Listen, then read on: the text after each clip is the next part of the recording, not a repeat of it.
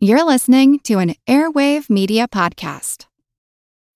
When you need mealtime inspiration, it's worth shopping Kroger, where you'll find over 30,000 mouthwatering choices that excite your inner foodie. And no matter what tasty choice you make, you'll enjoy our everyday low prices, plus extra ways to save, like digital coupons worth over $600 each week. You can also save up to $1 off per gallon at the pump with fuel points. More savings and more inspiring flavors make shopping Kroger worth it every time. Kroger, fresh for everyone. Fuel restrictions apply.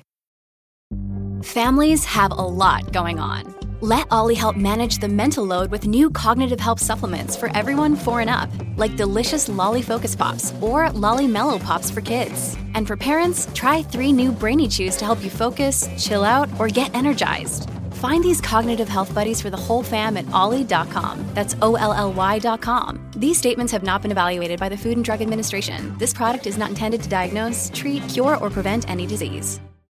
I'm Kristen Knapp. I'm Rebecca Glenn. I'm Nathan Jokers, and this is the Earn and Invest podcast. And this is the Earn and Invest podcast. And this is the Earn and Invest podcast.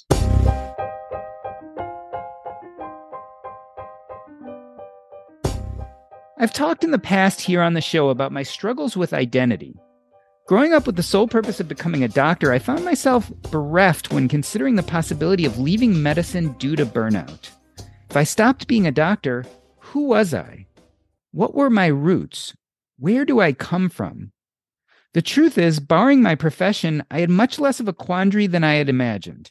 Although I was struggling with purpose, there was no doubt who my mother and father were, the circumstances of my birth, or even how many siblings I have. I am lucky. For my guest today, however, the answers to these basic questions aren't quite so obvious.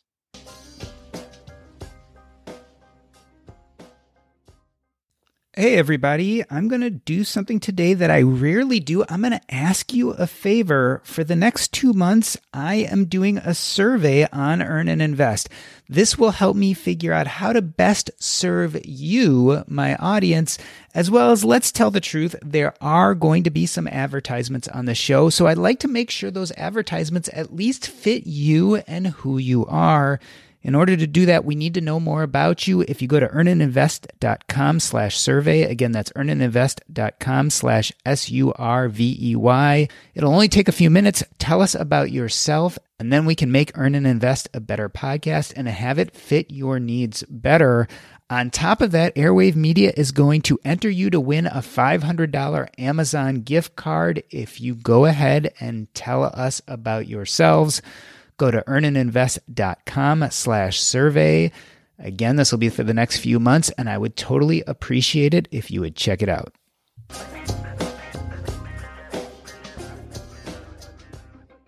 Kristen Knapp is a meteorologist out of St. Louis who I had the pleasure of meeting at this year's EconoMe conference. While we spent much time chatting about our financial histories, she also shared her journey surrounding this concept of identity. She's joined by her biological half brother, Nathan, and her biological half sister, Rebecca. Kristen, Nathan, Rebecca, welcome to Earn and Invest. Kristen, I feel like our conversation started one day at lunch and we were talking about you submitting a sample to 23andMe. Talk yep. to me about why you submitted that sample. So, let me first say that while there were plenty of challenges in my childhood, feeling loved was not one of them. So I never started this because I felt like a big hole in my heart or anything, although I always did have a lot of curiosity. So really for me, it came down to curiosity, just knowing that that information was out there somewhere and it might actually be easily attainable. I couldn't not try. So I asked my husband for Christmas 2017 for the 23andMe DNA kit, which those were really super popular at the time. Everybody was doing them. And honestly, I didn't actually really expect to find anybody more than anything. I wanted to know like what was my heritage. I had no idea.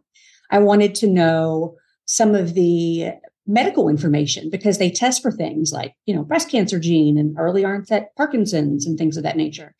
So I got all that information. I'm British and Irish, by the way. and that was sort of the status quo for a while. It tells you if you get any close DNA matches in there in the system as well. It gives you those, but it was mostly second, third, fourth cousins, things like that. And then a little more than a year later, I got an email at work one day from a gal who was like, Hey, I did a 23andMe kit and it says you're my sister. I was born in so and so year. And I'm like, hold up. That math doesn't make any sense because the only sister that I know of that I've never found was Rebecca, who we'll talk to later. And Rebecca is older than me. This gal was younger. So I was like, hmm, what's the story here? Right. And I ended up going to my biological mother who just fiercely denied all of this and was like, no, I didn't have any more babies. I'm like, well, DNA doesn't lie. So, and she'd done this before. There was another sister I came into contact with 20 years ago. She tried to pass her off as Rebecca, and then she was like, "Okay, yeah, I actually had three babies." So this is this is not new, but that's kind of how the whole thing started, and it was all just more curiosity than anything for me. So you had been adopted. You'd grown up in a loving family, Kristen, and you had eventually reunited with your biological mother she had not necessarily been upfront truthful, but you had found out that you had had at least three sisters. And at this time, you got the 23andMe and found out you had a new half sister. You had already known about two other sisters and met one. Is that correct? Right, right. In uh, the late 90s, actually, I learned that I could p- petition the state of Kentucky uh, to do a search. And they did that. And they put me in uh, contact with my biological mother. And then a it wasn't much long after that, probably a year or two after that. Another sister, Amy, she did the same thing and was put in touch with our biological mother. So that was kind of the status quo for about 20 years that the three of us knew each other. I wouldn't say we were particularly close, but we had open lines of communication. We'd see each other once every other year or so, weddings, funerals, birthdays, things like that. So, Rebecca, tell me about your upbringing. You knew of Kristen's existence or not growing up? I did not know about Kristen's existence until mid to late 90s. At that point, that's when I received a letter in the mail from my biological mother. And I wasn't 100% sure that, that it was me, but I was pretty sure. The birth date, time, weight, hospital, all that kind of stuff matched up. And in that letter, she had told me that I had two sisters and she had actually given me the name of one, Amy, and her information. But at the time, I, I did not do anything with that letter. I didn't reach out to them. Rebecca, tell me about that. So you kind of you were adopted. You knew you had some siblings out there, but you weren't quite ready to be reunited at that time. I knew I was adopted from my whole life. My adoptive parents were very open with me about that. But I also was raised in an extremely loving home. I never felt that, you know, you'll meet some adoptive kids that say, you know, they just felt like something was missing. I never felt that. I had everything I thought, you know, that every other kid had as far as, you know, loving parents and nurturing parents and things like that. I did have one sibling. We were never close. He was also adopted. I just didn't have that curiosity that Kristen had. I was kind of content with where I was. And I just never, I never did any of the DNA tests. I never did. In fact, a lot of the things that I learned, I learned from Kristen. Like she knew things about me that I didn't know after she found me. And that was kind of amazing. When I first saw the videos on Facebook and started thinking that it was me. So I started like following along on her page on Facebook. She actually posted a hospital picture of me from when I was born. I'd never seen anything like that. So I just never had that curiosity at all to go out and look for or search for any of my, you know, biological relatives. Kristen, tell me how you tracked down Rebecca because mm-hmm. the 23andMe story is how you found your youngest sister, Jill. Mm-hmm. And I believe your other sister, Amy, you were already in contact right. with. So, how did you and Rebecca meet? it's a funny story. You're giggling about it. So after we found Jill, we showed that on the air, got a it got a lot of attention. And I was like, you know what? Let's use this momentum and see if we can't track down Rebecca, the firstborn of the four girls that were all placed for adoption. We knew very little other than, you know, date of birth, hospital, time of birth, things like that. So we we did a little video and we put it out on social video uh, social media on facebook. The three of us girls were like help us find our sister. Here's what we know. It got shared very widely.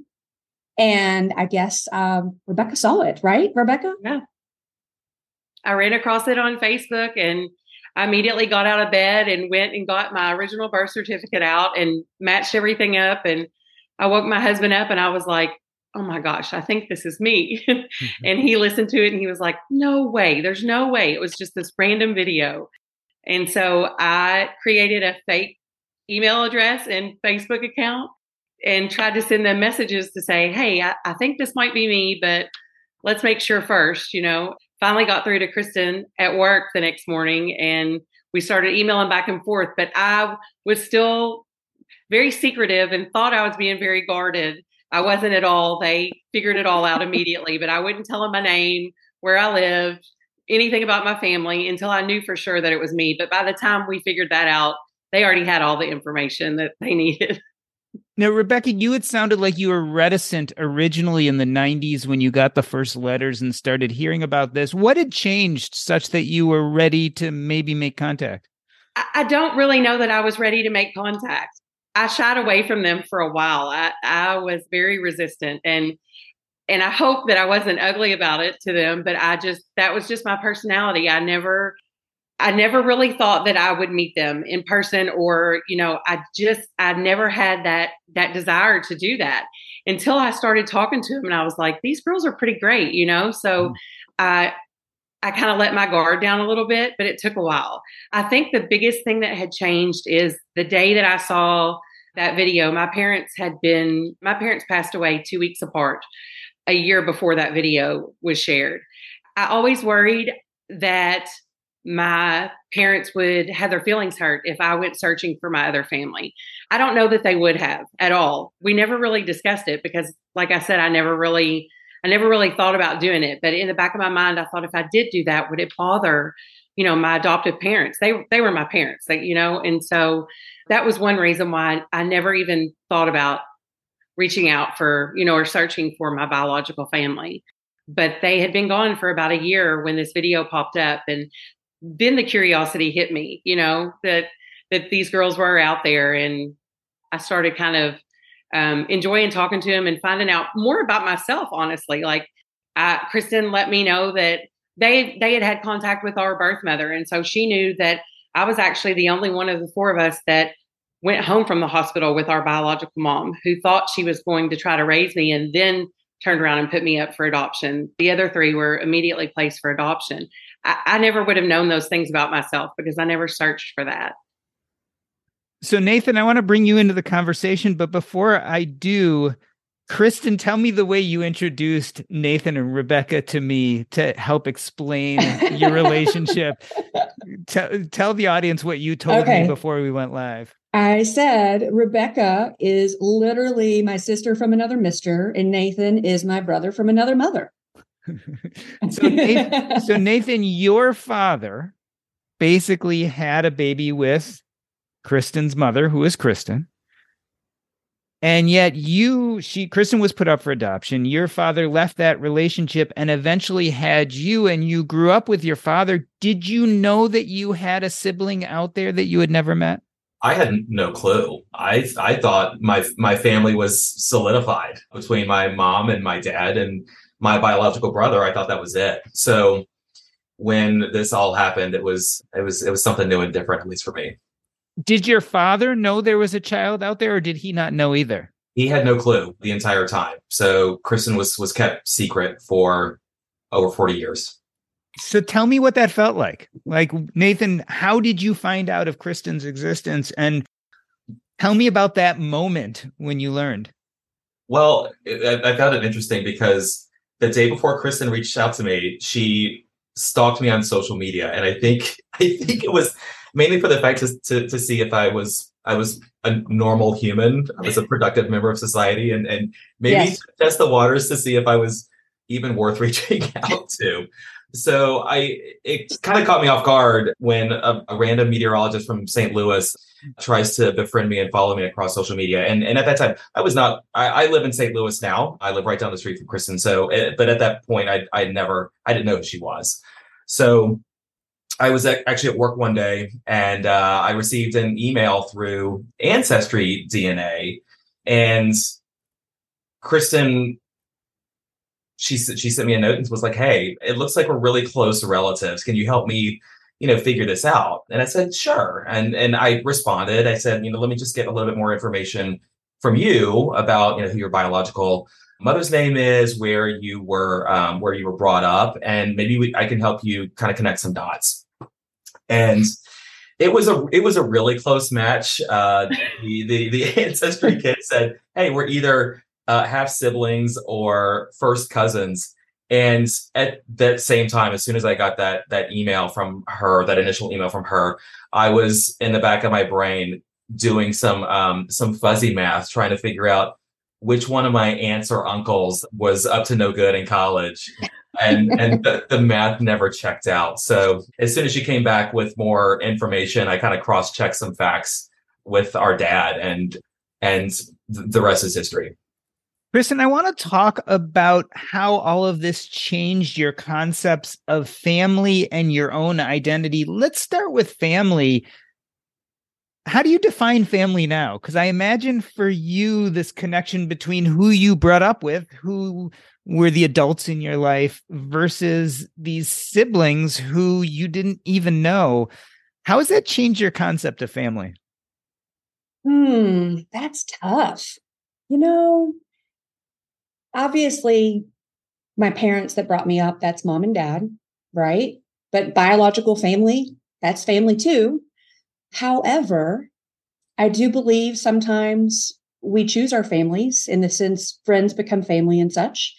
And I also think that just because someone is family, maybe they don't have to be, i.e., through this process, there were some not so great things that happened with my biological mother. We won't we don't have to go into detail there, but there's just a lot of lies and a lot of a lot of toxicity. So at the end of the day, you have to protect your mental health. And if that means putting up a barrier there and being like, no, this isn't going to happen, that's okay. And and I know Rebecca has similar feelings about about that as well. She's I don't think she's ever been in touch with her and doesn't have any plans to be. Rebecca, do you consider Kristen family? I do. I do. It's it's a different kind of family. It's it's hard to really put into words.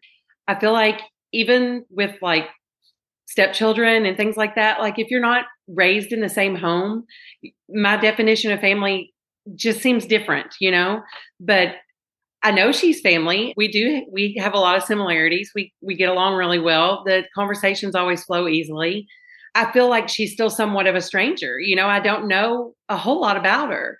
I know nathan and kristen they you know they're together a lot. They live in the same town. They do a lot of things. They hang out together. We we live hours apart but we've we've met in person twice. Yeah. yeah. All four of us sisters met once shortly after we all found each other. And then Kristen came to my hometown and spent a weekend there and and it was great. I enjoy spending time with her and and look forward to getting to know her better, but I, there's still so much about her and and her family and her upbringing and everything that I don't know. I mean, we talk a lot about it, but it it just there's you know, I'm 50 years old. There's, you know, there's almost 50 years there that I, I didn't didn't know the any of these people. So it it's just different. Rebecca, I'd love for you to share. I know you told me that when we found you, that at some point you felt like maybe your parents played a role in us finding each other. But also, if you don't mind telling this on yourself, because I think it's adorable, that how nervous you were when I came to see you that last time because you didn't know that we'd have anything to talk about.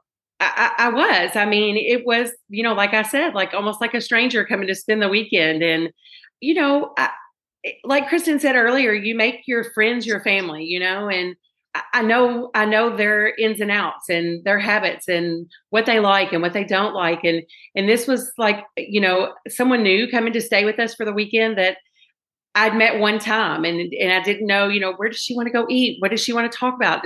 Where does she want to hang out? Does she, you know, and and it was so easy. Once she got there, all of those fears, you know, I, I didn't need to spend any time worrying about that, but I did before she got there just because I did because of the unknown.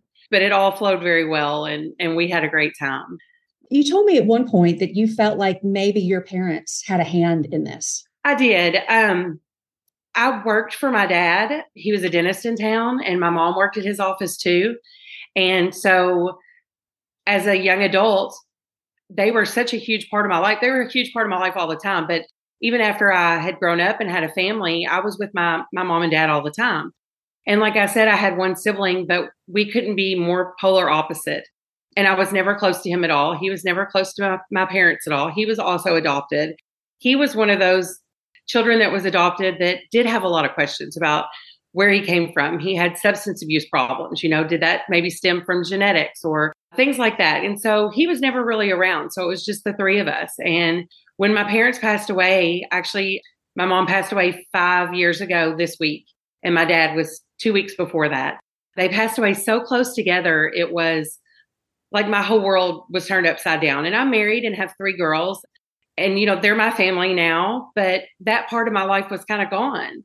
And so when these girls came around, I was like, maybe that's a sign for my parents that it's okay. You know, it's that they're not upset that I, you know, look into this and reach out to these people. And maybe they sent them there. So I had family because I, I felt such a, that was the point where I felt a hole. You know, I felt a void because my, my family was gone. I had my husband and my kids and his family, but, but that part of, you know, my life was was just gone so quickly all at one time. So I kind of felt like maybe they were, you know, playing a part in that, saying it's okay to do that now.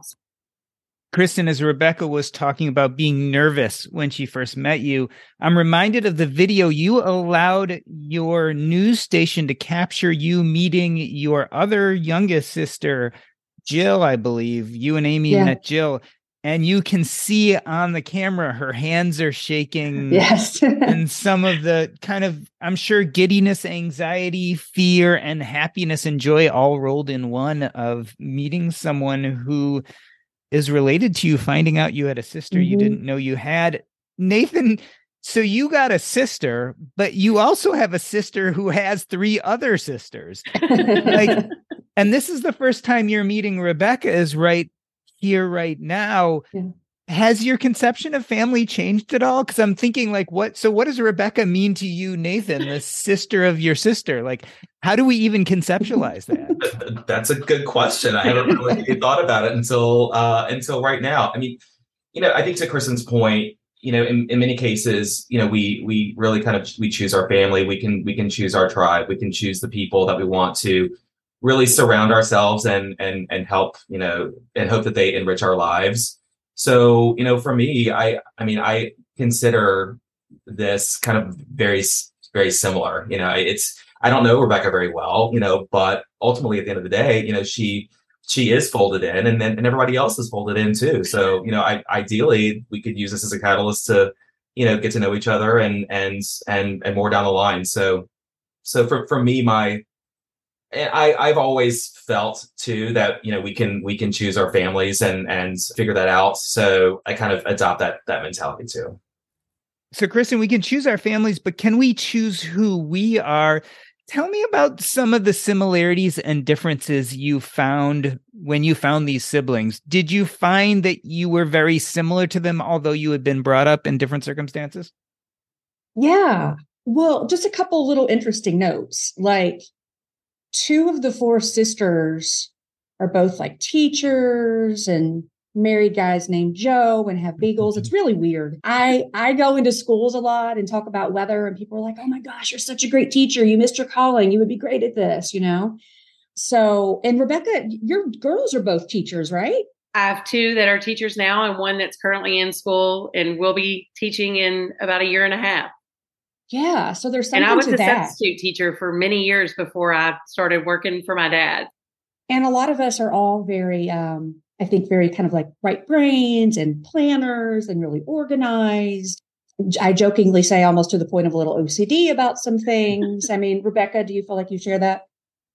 I think like the the similarities and differences that I found immediately were Kristen and I are both kind of take charge kind of loud and outspoken, where Amy and Jill are a little more timid and shy and they kind of, you know, hover to the back.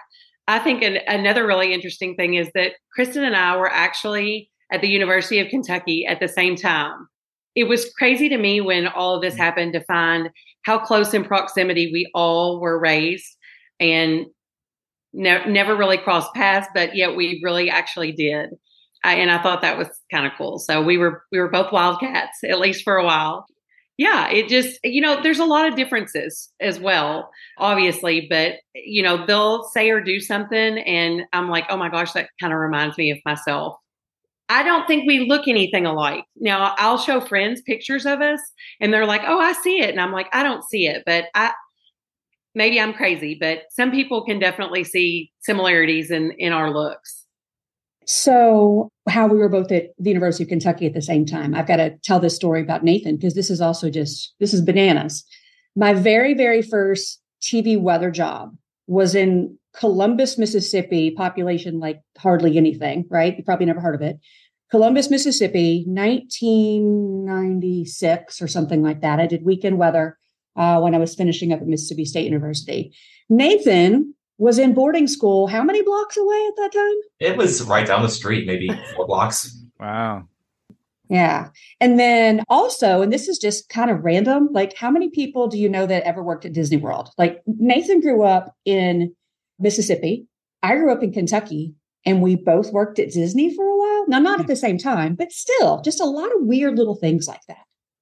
Kristen, tell we've mostly talked about similarities or differences uh, from your mother's side. How about from your father's side? First and foremost, Nathan is not your only half brother, correct? Right. There's another one. Yeah, he okay. lives in Tennessee. First of all, let me just say when when I first found my biological father, I was shocked to learn that he's actually in my like TV viewing area which I never expected in a million years because I grew up in Kentucky. I thought he was over there somewhere, right? But he's actually just right across the river in Southern Illinois, about an hour away. So he had seen me on TV, you know, had no idea I was his daughter. Shortly after we we all met and all of this stuff came out, Nathan had some changes in his life and he was working remotely and he moved to the area because he was in Chicago when we first found him. So now we get to hang out all the time. We travel together. We're we're so similar. We're we have such a good time together. So similarities. This is actually one of my favorite stories. Nathan, were you there in the barn that day with the chains, or did I just tell you about that? You were there. I was. Okay. Okay. So there's a family farm, big, big, giant farm, lots of barns. And my father was kind of showing me around one day. And we go into this barn and on the wall are all these chains, and they're all organized by like size and weight and just like perfect organization of chains in a barn. And that was the moment I'm like, oh my gosh, yeah, this man is my father because I would have done the exact same thing. And I, and I, my husband's always like, you know, because it's a little, it's a little over the top, the organization sometimes, and the need to have everything a certain way, right? And that's the first time I've ever seen that in somebody else and been like, that's why.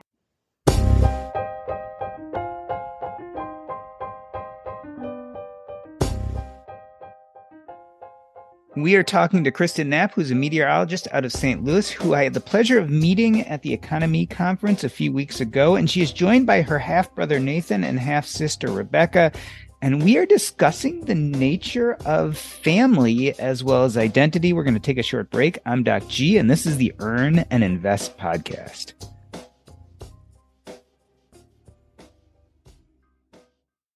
This episode is brought to you by Range Rover Sport. Range Rover Sport leads by example. With a visceral, uncompromising, and dramatic feel, this car helps you rise to the occasion. How does it do that?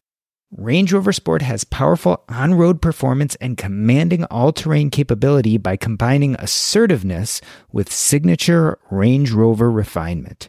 This is the car that redefines sporting luxury. The new Range Rover Sport features advanced cabin technologies such as active noise cancellation and cabin air purification, purposeful cockpit like driving position, and award winning Pivi Pro infotainment is at the heart of the experience and provides intuitive control of the vehicle systems. Design your Range Rover Sport at LandRoverUSA.com. Once again, explore and build your Range Rover Sport at L A N D R O V E R USA.com. That's LandRoverUSA.com. I have a confession to make. Money has been stressful to us lately. Look, we are in the midst of a house remodel. We are sending our first kid to college, and everything I thought I knew about budgeting has been out the window The main savior for us has been Monarch Money. We started using Monarch Money about three months ago. My wife and I have been thinking a lot about our finances and our budget has changed.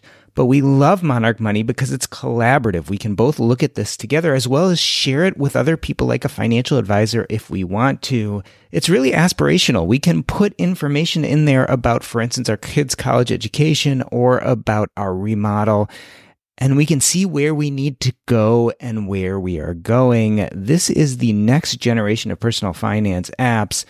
Monarch Money is the top rated all in one personal finance app. It gives you a comprehensive view of all your accounts, investments, transactions, and more. You can create custom budgets, track progress toward financial goals, and collaborate with your partner. And now you can get an extended 30 day free trial when you go to monarchmoney.com slash earn. That's monarchmoney.com slash E A R N. What I love about Monarch Money is it's intuitive. It's really easy to sign on and connect all your bank accounts and credit cards. As we said, it's collaborative. It's also customizable. Like we were able to build in exactly what we wanted to do with our kids' college education as well as our home remodel. This is an app that is customer focused Really, Monarch Money is looking to make this app useful to you and me and all of us who are aspirational about our money. After trying out Monarch Money for myself, I understand why it's the top rated personal finance app. And right now, listeners to the show will get an extended 30 day free trial when you go to monarchmoney.com slash earn. That's M O N A R C H M O N E Y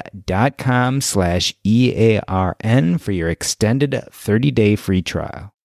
Let me reintroduce you. We're talking to Kristen, Nathan, and Rebecca. They are all siblings, although not all related to each other. Rebecca and Kristen share the same mother. Kristen and Nathan share the same father. And we're talking about the nature of family and identity. Nathan, did you see the documentary Three Identical Strangers? No. So it's this really interesting documentary. And the reason why is it's a group of identical triplets who are separated at birth and stumble into each other. And what's really fantastic about the documentary, if none of you guys have seen it, I really suggest you see it. In the beginning, they talk about how similar the brothers are, how they had the similar likes and dislikes. They had similar ways of standing. They all like to smoke the same cigarette, all these kind of things. But as you go through the story, you start seeing that actually all three of them are a product of their upbringing and the three different families they grew up in. And they have this wonderful montage at the end where you realize that they're actually very different. And we tend to glom on to the things that are similar about them because we know that they're identical siblings.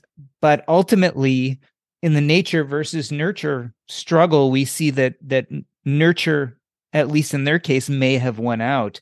Nathan, tell me, how has this changed your ideas about yourself? Like as you found out you have this sister, you've gotten to know her, you guys now live close to each other. Has it changed who you see yourself as? I don't think so. I've I've, you know, before meeting Kristen, you know, I had a very established life. I think if if anything, this has just been an added bonus. You know, outside the fact of me now being a middle child, I think this is this is just something. It, it's something new and special that I didn't have before, and I, I I was never really seeking it, or you know, I was I was never feeling that there was there was a void. I think it's now I have a a built-in friend that lives down the street that and we can hang out and we happen to have a lot of things in common. And it, it's funny too because you, you, mentioned a lot of the, the the commonalities and similarities. You know over time as kristen and i got to know each other we found there are differences. Like she is a she is a total planner and i would prefer her to be a planner. So if we do things or go on trips or vacations I I'm very happy with just Venmoing her how, however much it costs, and and also you know she is she is very you know structured and, and organized as as well as you know our our biological father. But you're not looking at my desk right now where I actually have just a pile of receipts that uh, ultimately need to get uh, categorized for work. So there are, there are uh, a lot of similarities. There are a couple differences. At the end of the day, though, like it's this is something new and special that that is just an added bonus to to where I was in my life. Kristen, let's talk birth order. Like I always Mm. tell people, I was so lucky to be the youngest because I got the best of everything. I always say that my brother Mark is the most organized because he's the oldest and he was the go getter. And Andrew, our middle brother, was, you know, the most interesting and artistic and because he was a middle brother. So he was always toying with things and left on his own. Did it give you a little perspective to realize that you are now? I don't believe you're not the oldest, you're not the youngest, you're right in the middle of the bunch, right? Yeah, well, with the girls, yeah, Rebecca is the big sister. I'm second out of four on the girls. On the boys' side, I'm the big sister now. I'm the oldest, which I think Nathan's a little cranky about not being big brother anymore. He's little brother. but yeah, no, I do. Rebecca kind of mentioned that whole we're both like these take charge people. I think that is part of being kind of a big sister, the older sister. I think you kind of certainly since we have found each other as an adult, that has not changed about us. I'm not the oldest, but I'm still very much a take charge, as is she. And I imagine Nathan, with many regards, you are as well. Rebecca, tell us about your children. What did they think of all this? I mean, by the time Kristen came into your life, your kids were growing up or grown up? They they were grown. Yes, uh, my oldest daughter is 26 and my youngest is 19. I have one in the middle. They were super excited. Like they were they knew like I told you before, I believe I'd received that letter many years before. They knew about that. So they knew the the idea of me having siblings was definitely a, a possibility. So my husband and I sat them down that next day after I had run across that video and I said, I, I think I think this is me. And they were like, let's find out. So they actually were the ones that like helped create all the accounts and sent out the messages, you know, these anonymous messages that I thought were so anonymous, but they were they were very mm-hmm. excited about it. They were excited about having more family. They had a lot of friends that had like a lot of cousins and a lot of aunts and uncles and they just never really had that. They they have one aunt and uncle on my husband's side and their cousins there, but that was really all the family that they ever knew. And so they were they were really excited. They were with me when we went to meet the first time. All of our our families were together. So that was kind of cool. They have not, you know, had the opportunity to spend any more time with with any of them. Um, but neither have I. So, you know, we haven't all gotten together again. But but my girls were really excited about the idea. Nathan, how has this impacted your life? I mean, looking back, finding out you have a sister, now you guys live close. It sounds like you spend a lot of time together. How has this changed you?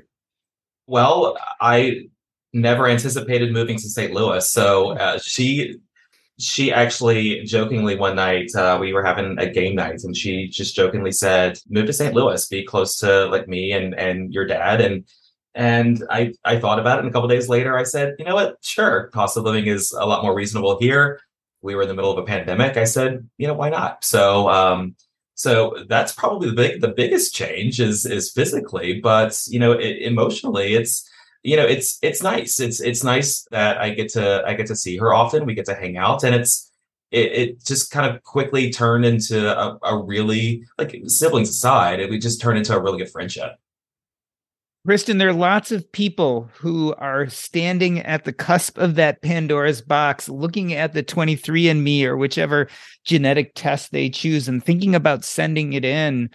What would you tell people who are about to take that step? Maybe they think I'm adopted, I could have some siblings out there, or wondering who their biologic parents are. Can you give some advice to the person standing on that precipice right now?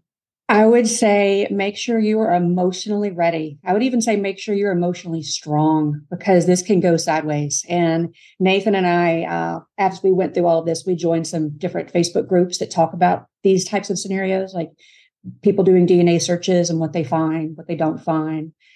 There can there can be some pretty traumatic things. I mean, through my experience and going through this whole process of putting all the pieces together, there were some pretty awful things that I was told at one point. Of course, I found out those things weren't true. But my point is lots of ups, big ups, lots of big downs. And you might find out something that you wish you rather, you know, maybe didn't know. Right. So I would just go in, especially if you're looking for somebody, I would just say, go in hoping for at best learning the truth.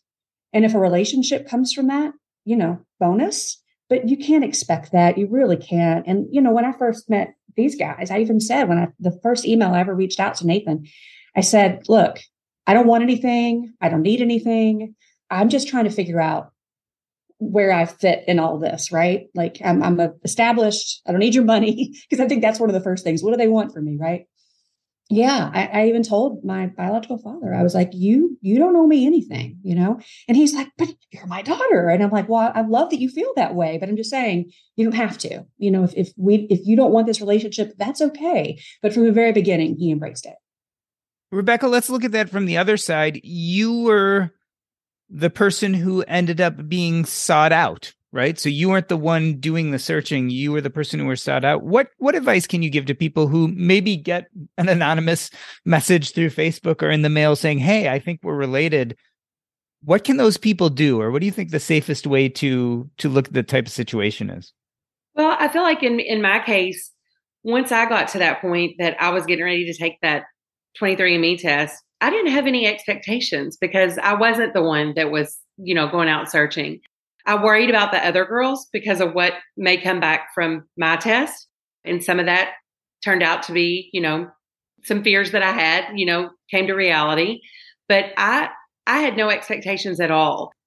I knew in my heart that it was me, you know, before I took the test that they were looking for, but I think we got a little more than than that with with me taking that test. So I think Kristen's right. You just have to be emotionally prepared, especially if you're searching something out, you know, by taking that test. I think that's it can be really hard. I want to jump in and elaborate a little bit on what Rebecca's saying there. My biological mother had told me that Rebecca and I were full sisters, that we had the same father. And she had told me back in the late 90s who my biological father was.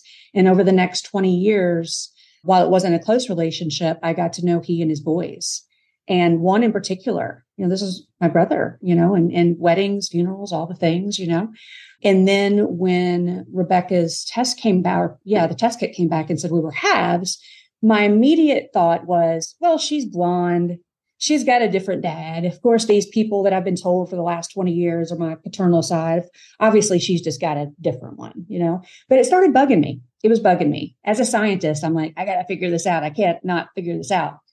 So I called up my brother, or at least the person I thought was my brother. I said, Hey, if I send you this kit, will you do this test? And he's like, This is dumb. Of course, we're related. You know, we look alike. We're, we're so similar. And he did the kit and he texted me at work one day and said, Can you give me a call when you get a minute? Because I'm looking at these results and I'm clearly not reading them right because I don't see your name anywhere. And that's mm-hmm. when I knew he hadn't put it together yet. And I immediately messaged Rebecca and said, Hey, can you log on to your kit and see if there's any new names that have popped up?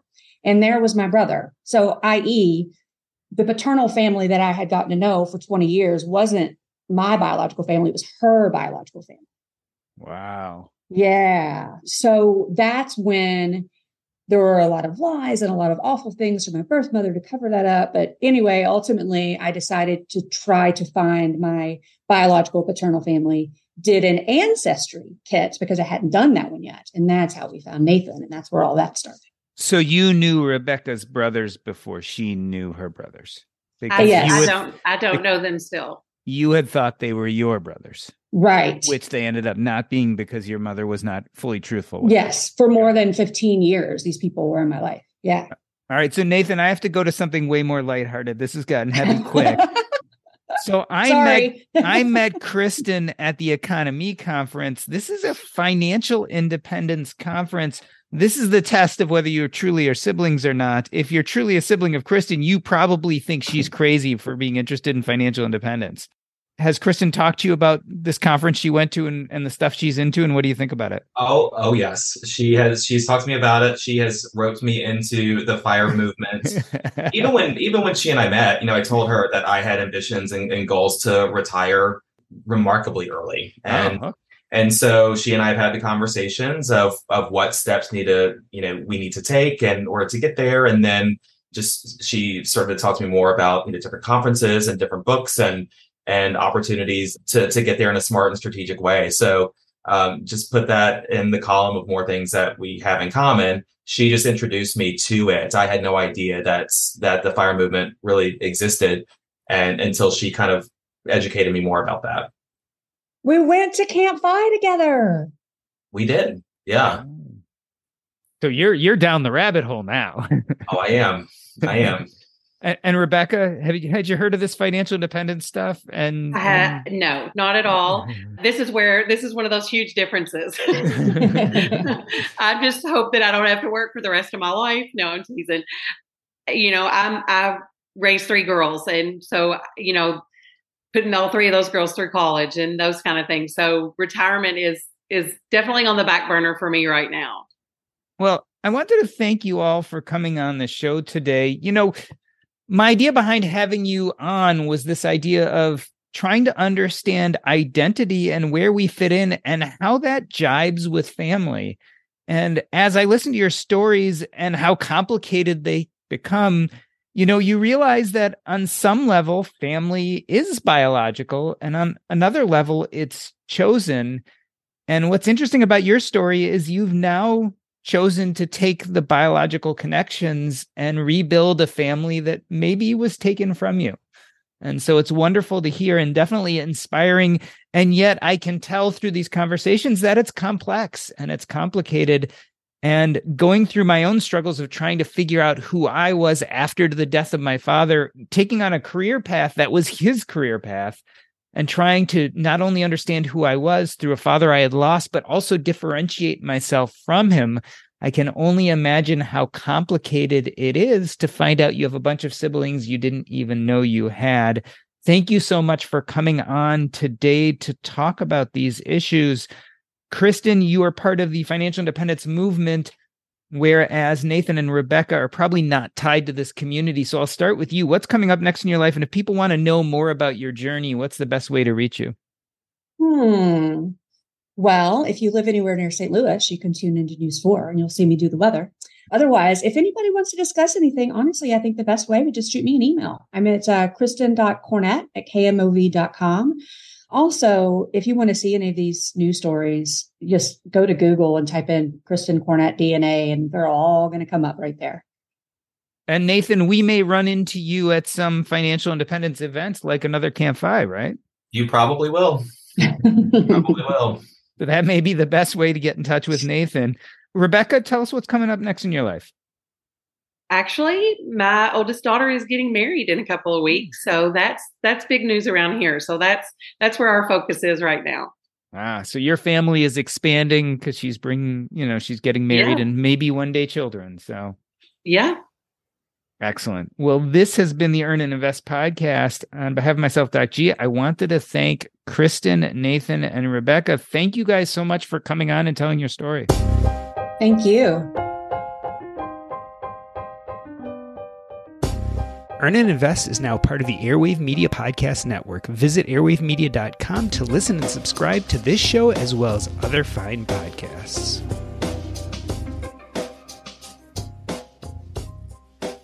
Today's episode has really made me think a lot about identity, how we identify ourselves and I realize in my life, and, and maybe for many of you, one of the ways I've always identified myself is by the treadmills that I get stuck on. So, what do I mean by that? Well, we've all talked in the past about the hedonic treadmill, this idea that we buy things because it gives us a hit of dopamine and endorphins and makes us feel good. But unfortunately, we have hedonic adaptation, which means that that good feeling that we get from a purchase only lasts so long and eventually we return to our baseline state and so, what do we do? We try to recreate those good feelings by buying more. It's really easy to identify yourself by the things you buy. You're the kind of guy, in my case, I bought a nice car, a Tesla. So, I'm the kind of guy who owns a Tesla or a nice house or lives in a specific suburb or wears a certain type of clothes. Probably in my first iteration, I identified myself by the hedonic treadmill, by what I bought. After that, once I realized that things weren't making me happy and my job wasn't making me happy, I started thinking about financial independence and I started thinking a lot about building wealth. And then I got on my own kind of wealth treadmill where this idea of side hustling and making extra money and seeing my bank accounts increase and my investment accounts go up all of that created good feelings, which then made me want to do more of that. So even though I was getting closer and my closer to my goal to financial independence, I wanted to do more side hustles, create more things, monetize more parts of my life. But every time I got to a new goal, to a new net worth level, to a place that I had thought I couldn't get to, instead of being happier, I felt a little empty, a little bit like maybe I had to set a higher goal. So again, I was now on a new type of treadmill, a wealth treadmill. And ultimately, that wasn't making me any happier because I always went back to my baseline. Since then, I've been able to step off that treadmill. I have learned to be happy with the amount of monetary wealth I have but just like in other times of my life, I've found other treadmills to replace it. Sometimes I find myself on what I call the achievement treadmill. This idea that achievements make us feel good, and by getting to higher and higher levels, to achieving more and more, we're going to feel better. And again, we usually do, right? When my podcast gets a certain number of downloads, or when I find out more people are buying my book or when I do a public speech and I get a bigger audience or I get paid more to do it, I often feel those good endorphins and dopamine for a short period of time. But again, it doesn't last. And so, who am I without my treadmills? Who am I without these activities I do to create good feelings? And if it's all just one big treadmill, what's really the point? It's something I think a lot about. And so I've tried to pivot now away from these treadmills and tried to fill my time doing activities that I enjoy doing while I'm doing them that don't necessarily have an endpoint. The endpoint isn't making more money, the endpoint isn't achieving more or getting more accolades. The endpoint isn't to buy something or to enjoy physical objects. The idea is to feel good and purposeful in the activities I'm involved in at the moment. And so, whether that's writing or podcasting or just having a good conversation with friends, the idea to enjoy the process regardless of what product comes out of it, regardless of what I end up with, it was still worth my time. And so I want to identify myself with those things whether it's podcasting, whether it's writing, whether it's writing another book, whether it's having these conversations with you right here, right now. I'm tired of treadmills. I'm tired of running places and getting nowhere. I'm tired for f- searching for that ephemeral sense of happiness or good feelings that a lot of these externalities bring, but that are fleeting. Today's episode was about three non identical strangers, three strangers who found out that they were related, that they were brothers and sisters. It makes us question what we know about our identities. In the same vein, I think the treadmills that we tend to jump onto artificially create these senses of identities, but it's not really who we are. Who we are are the people who love doing the things we love doing. And so, the question for all of you as you listen to this episode, as you think about your own identity, is what do you love doing? What is the best way to fill your time right here, right now? regardless of the outcome.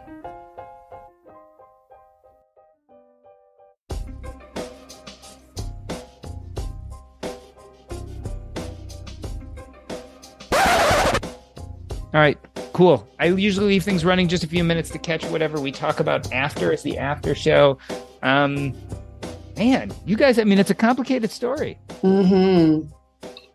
Did you you seem to follow it pretty well though? Usually I have people stopping me all the time and be like, now wait, now how? So- and you know. So yeah, so so let me get this right. So there's Kristen, Amy, Jill, Rebecca, same mother, all Yep. different fathers. hmm Rebecca has a different father who has two children who you thought were your brothers but are Mhm. not. hmm And Nathan and you share a father and you also share a, a brother.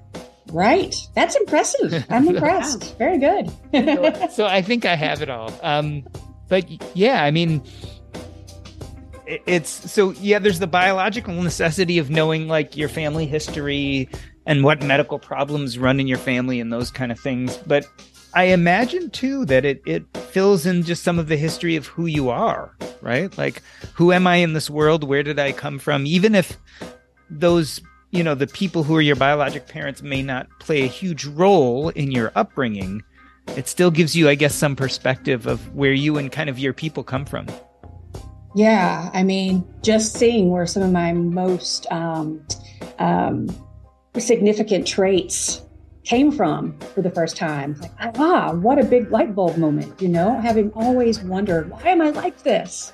That that was big. it also seems um so clearly your mom had some mental health issues there was obviously some lying and some things there but in a sense it sounds like she did the best she could for you all by giving you up and you all seem to get placed into wonderful families I'm pretty sure Rebecca Hey. and I agree. Thank Mm. God she made the decision that she did. Yeah. 100%. Yeah, it sounds like the worst thing she did was keep from you kind of the information about your fathers, which, or, or even letting them know that they had other children, which I guess would was the downside. Yeah, I don't know what's going on with her, but unfortunately, she she likes to tell lies for attention and some things like that. And um, you know, you turn your head for a lot of years and you say, "Oh, she had a rough life," you know. But sometimes those things get bad enough. You just kind of have to be like, "Okay, well, now this is harming me," and we just we just can't. We're not going to have a relationship. You know, it is what it is. Yeah, yeah, it's not a perfect story, right? It's not. It's not a e- perfect story. It's not everyone is But- happily ever after per se. Yeah. But let me say this, and I, this is what I tell people through all the ups and downs, and there were many. at the end of the day, look at all this amazing that has come out of this, right? I mean, come on, I would do it again a hundred times over. Tech moves fast. So keep pace with the Daily Crunch podcast from TechCrunch. With new episodes every day, this podcast will give you a quick overview on everything you need and should know about startups, new tech, regulations, and more. Listen to TechCrunch Daily Crunch now, wherever you get your podcasts. That's TechCrunch Daily Crunch, wherever you get your podcasts. It feels really good to be productive, but a lot of the time it's easier said than done, especially when you need to make time to learn about productivity so you can actually, you know, be productive. But you can start your morning off right and be ready to get stuff done in just a few minutes with the Inc. Productivity Tip of the Day podcast. New episodes drop every weekday, so listen and subscribe to Inc. Productivity Tip of the Day wherever you get your podcasts. That's Inc. Productivity Tip of the Day wherever you get your podcasts.